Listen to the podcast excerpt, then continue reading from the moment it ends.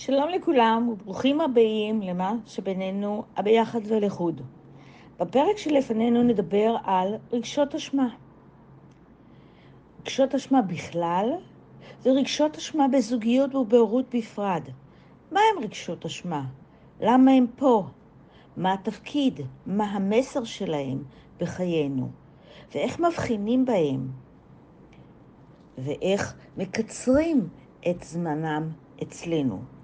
והכי חשוב, איך משפרים ומשנים על מנת להטיב את איכות חיינו. אז בואו נצלול ביחד לנושא הגדול שנקרא רגשות אשמה.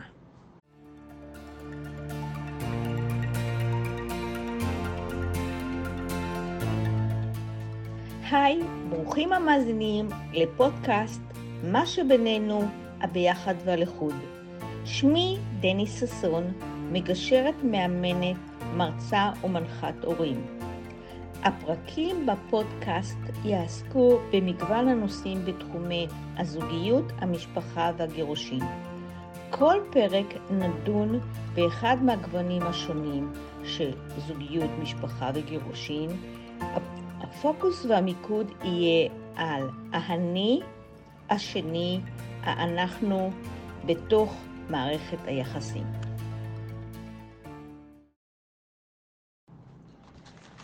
לפני שאתמקד ברגשות אשמה, אני אפתח מעט את היריעה בשאלה יותר רחבה, מהו רגש? מה חשיבות הרגשות בעולמנו? השפעת הרגשות על התפקודים שלנו? איך נוכל לזהות רגש? איך ניתן לו שם? ואיך נוכל לשפר את רמת התפקוד שלנו בהכירנו את רגשותינו. הרגש זו חוויה סובייקטיבית של אדם כתוצאה מהפעולות שלו עם הסביבה. איך האדם מתמודד עם עניין או אירוע בעל משמעות אישית.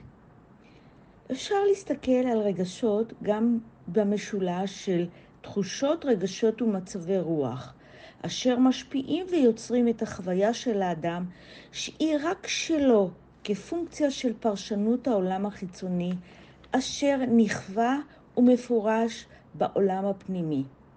כל רגש נוצר ממחשבה. כפי שאנו רואים, הרגשות מתעוררים על ידי המשמעות האישית שאנחנו מעניקים למגוון של מצבים בחיינו. בין האדם לעצמו ובין האדם לאנשים אחרים. הרגש מתעורר בעקבות הפרשנות הייחודית שכל אדם נותן לאירוע שחווה. אנחנו נוהגים לעשות האנשה, באלף, לרגשות. רגשות נעימים, לא נעימים, חמים, קרים, תוקעים, מקדמים. גם בשפה היומיומית אנחנו נשמע התפוצצתי עליו, שורף לי בבטן, רע לי. הרבה מילים שקשורות לגוף שבאים להנגיש את עולם הרגשות. איפה אנחנו חווים את זה, באיזה עוצמה, האם הם חמים, הם קרים, הם בשליטה, הם לא בשליטה. אנחנו מנסים להימנע ככל האפשר מרגשות לא נעימים המוגדרים אצלנו כשליליים. ההימנעות מחלק גדול ממגוון הרגשות האנושיים לא מאפשרת לנו לשהות, להיות במצבים אלו, וממילא מקטינה את מנעד הרגשות שלנו. ככל שאנחנו עושים מאמץ להימנע מרגשות שמוגדרים על ידינו כשליליים, אנו מחזקים ויוצרים עוד רגשות שליליים, ואנו חווים אותם לתקופות ארוכות יותר. מהו רגש האשמה? מה תפקידו? ובמה הוא מטיל איתנו?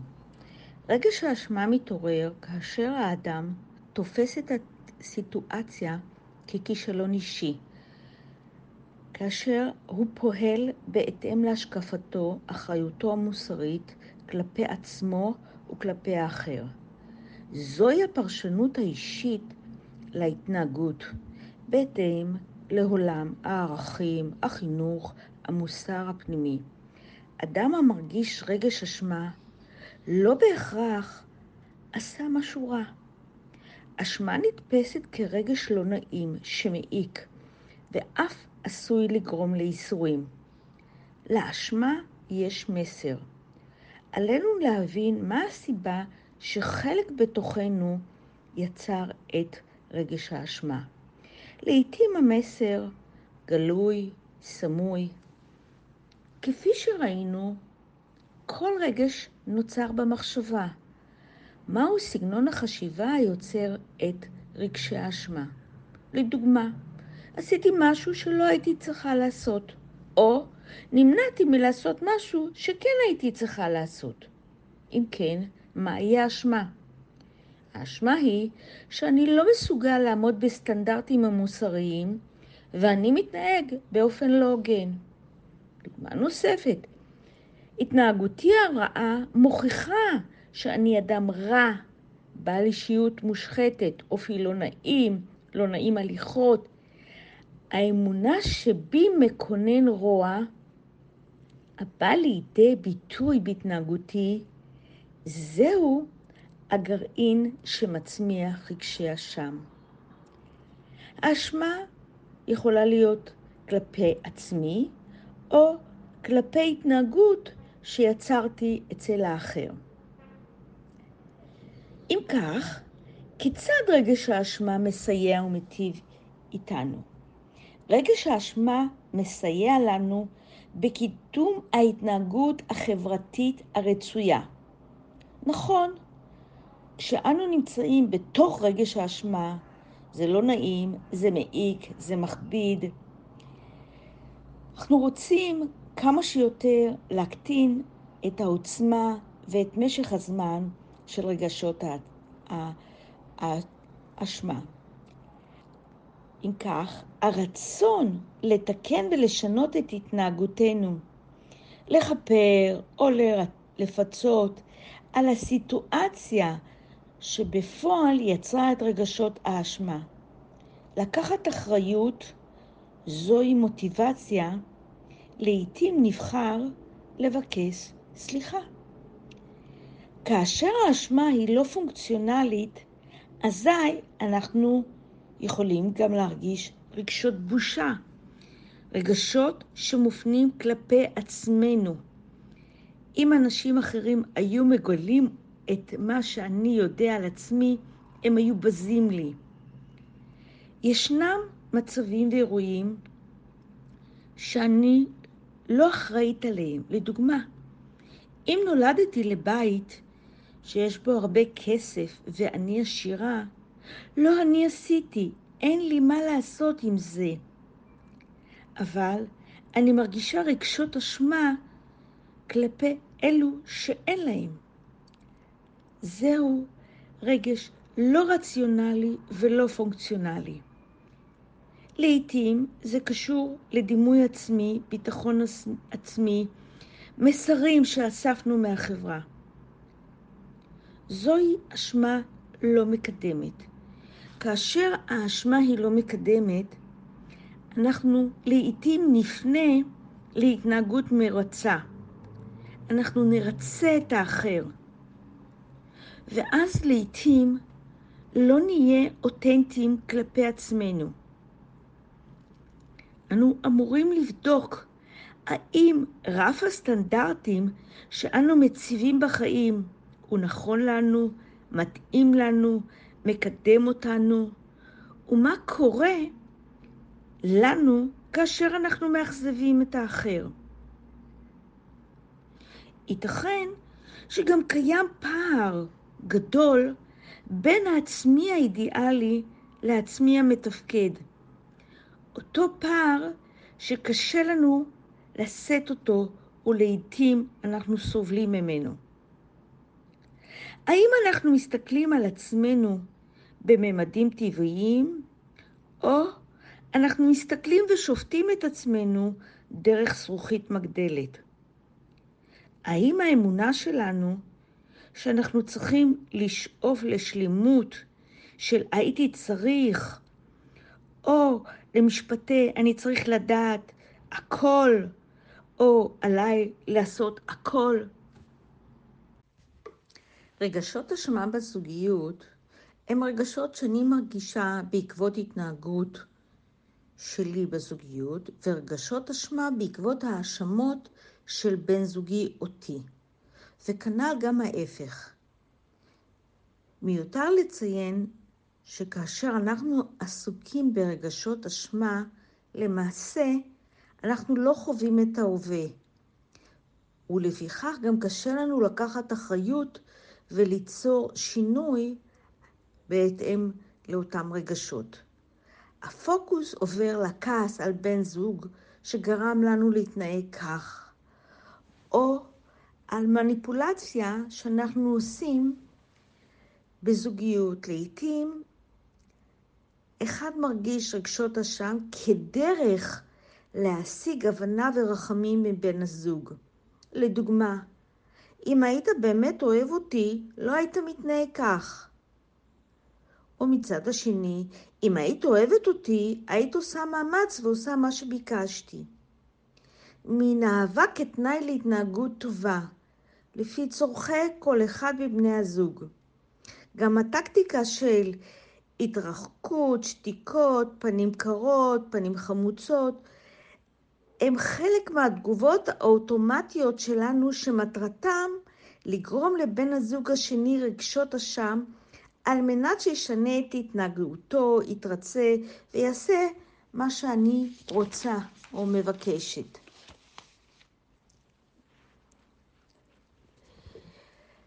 תדחו את רגשות האשמה שבן הזוג מפנה אליכם, ובמקומם תנסו לפתוח עולם של תקשורת מקרבת ומכבדת.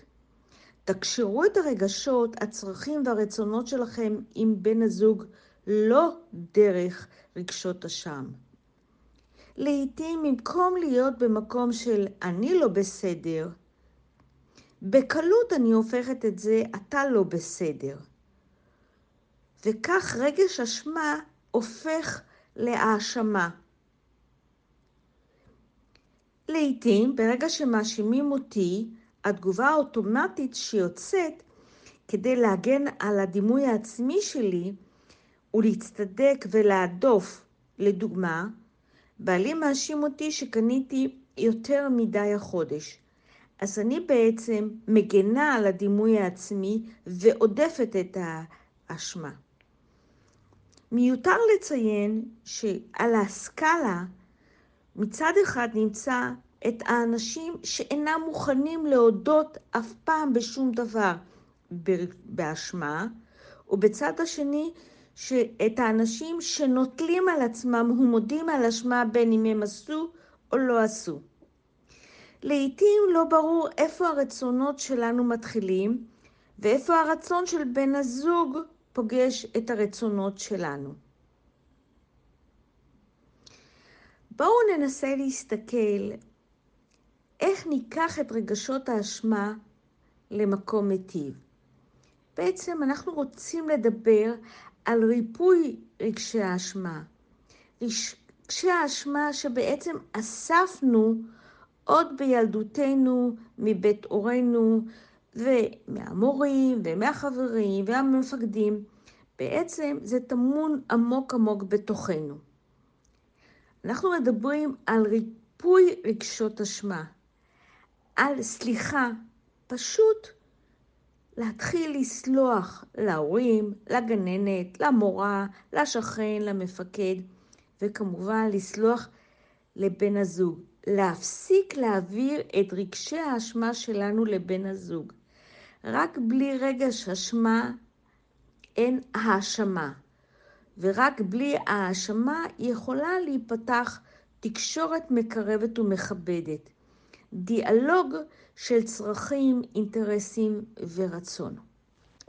מיותר לציין שאנו נפגוש בזוגיות מצבים שבת הזוג רוצה שהדברים יקרו בדיוק כמו שהאג'נדה שלה, וגם בן הזוג רוצה שיקרו לפי האג'נדה שלו. יש לכל אחד אמת סובייקטיבית שהוא מחזיק בה ולא מרפה, מין שליטה במציאות. אני יודעת הכי טוב מה נכון ומה לא נכון. גם הוא יודע הכי טוב מה נכון ומה לא נכון. ואז הדברים לא ממש מתממשים בזוגיות. אני רוצה קצת לדבר על האשמה בריאה בזוגיות. האשמה בריאה כאשר עשינו משהו שנוגד את סולם הערכים שלנו, פגענו בבן הזוג. במצב זה, אם נאפשר לעצמנו לשהות בסיטואציה, לבחון אותה, להסתכל ולבדוק מה אנחנו יכולים לשפר ולדייק את עצמנו. כשאנו מבינים את מסר האשמה, אז יבוא התיקון, השינוי. כדי שיגיע תיקון ושינוי, קיימים מספר שלבים שעלינו לעבור. קודם כל אנחנו צריכים להיות מודעות, במודעות, להבין מה קרה, להכיל את הסיטואציה ולשהות בה. שאנחנו נשלוט ברגשות ולא הרגשות בנו. להיות בקבלה ובבירור. מין איזשהו שלום בית עם עצמנו. במקום כל הזמן להיות בהגנה או בהתקפה או בהעדף, להדוף את הדברים, להיות בקבלה ולהבין את הדואליות שלנו בחיים, את הגם וגם. רק באופן כזה של קבלה והבנה וראיית האחר, וכמובן דיאלוג חופשי, פתוח של עולם צרכים, רצונות, נוכל לשפר ולהמעיט את רגש האשמה. אשמה הורית ההורים בימינו חווים תחושה ורגשות אשמה, אשר נלווים לאחריות שבגידול ילדם. מחד ההורים רוצים, מאמינים שניתן להיות הורים מושלמים בשביל ילדם, ומאידך עומס החיים ומשאבי פניות הזמן יוצרים לעתים תגובות מהירות וחוסר קשב רגשי בדינמיקה בין ההורים לילדים. התפיסה להורות מושלמת איננה ריאלית. כשמגיע הרגע בערב של השקט, שכולם במיטות, ההורים מעלים סוציה...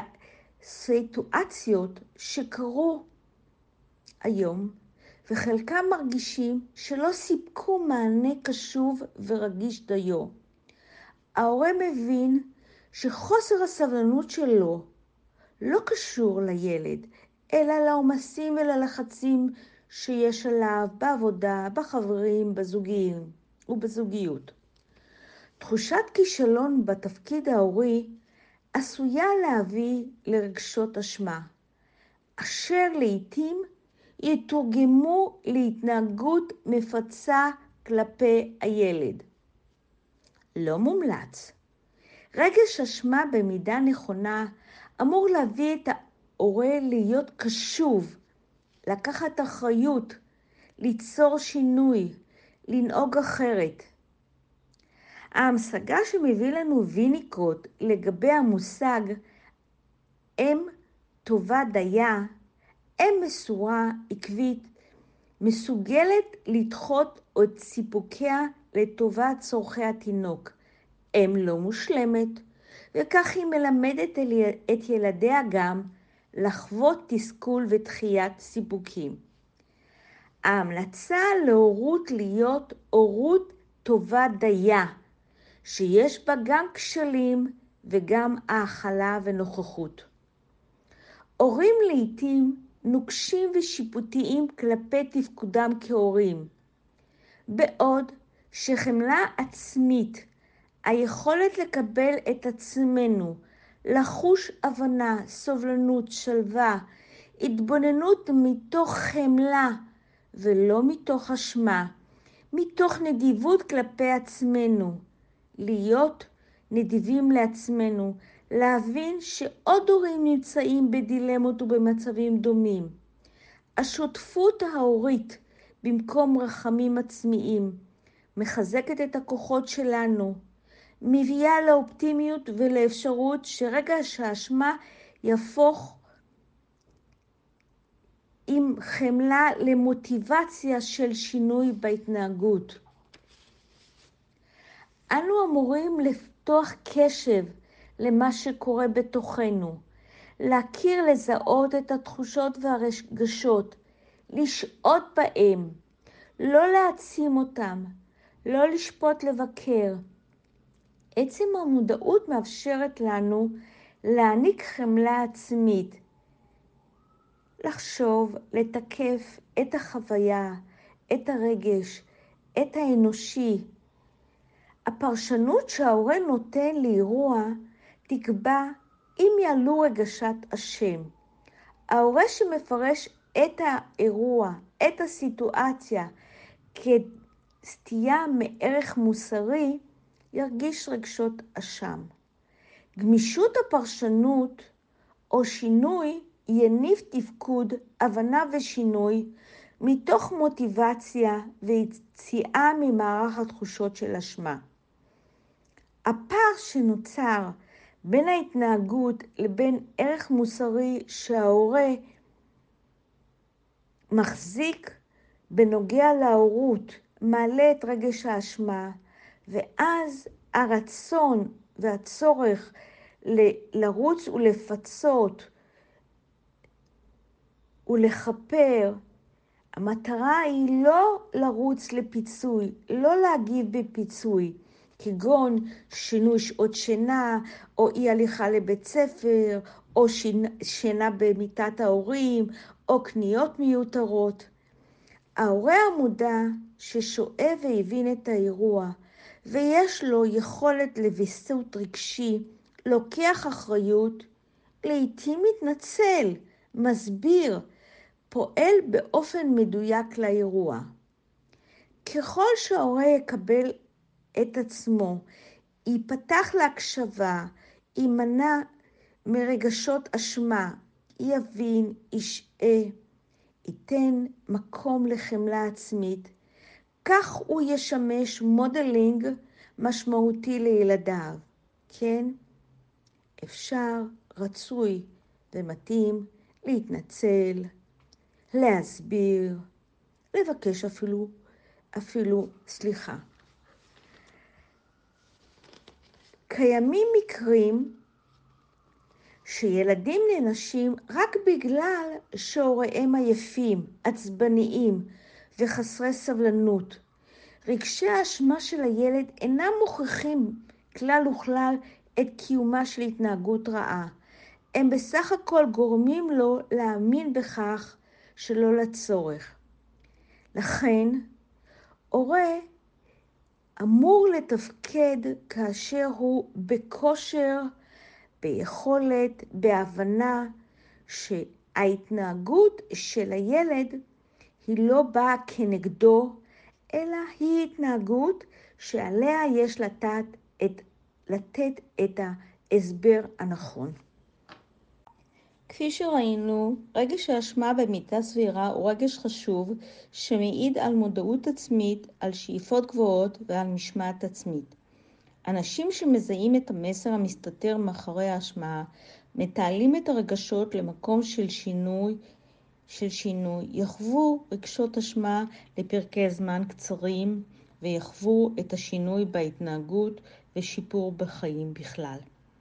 אנשים שנמנעים מלהבין את המסר האשמה, נוטים לייסר את עצמם ולסבול לחינם, במקום ליהנות ממנגנון פנימי שנועד לתרום להם, והם נוקטים באסטרטגיות של התמודדות, של דחייה והימנעות. הרגשות שאנו חווים מטרתם להטיב את איכות חיינו. מקווה ומציעה לראות ולפגוש את רגשות האשמה במשקפיים אחרות. אם אתם מכירים חברים שהפרק עשוי לעזור להם, שתפו אותם. מודה על ההקשבה, דני ששון.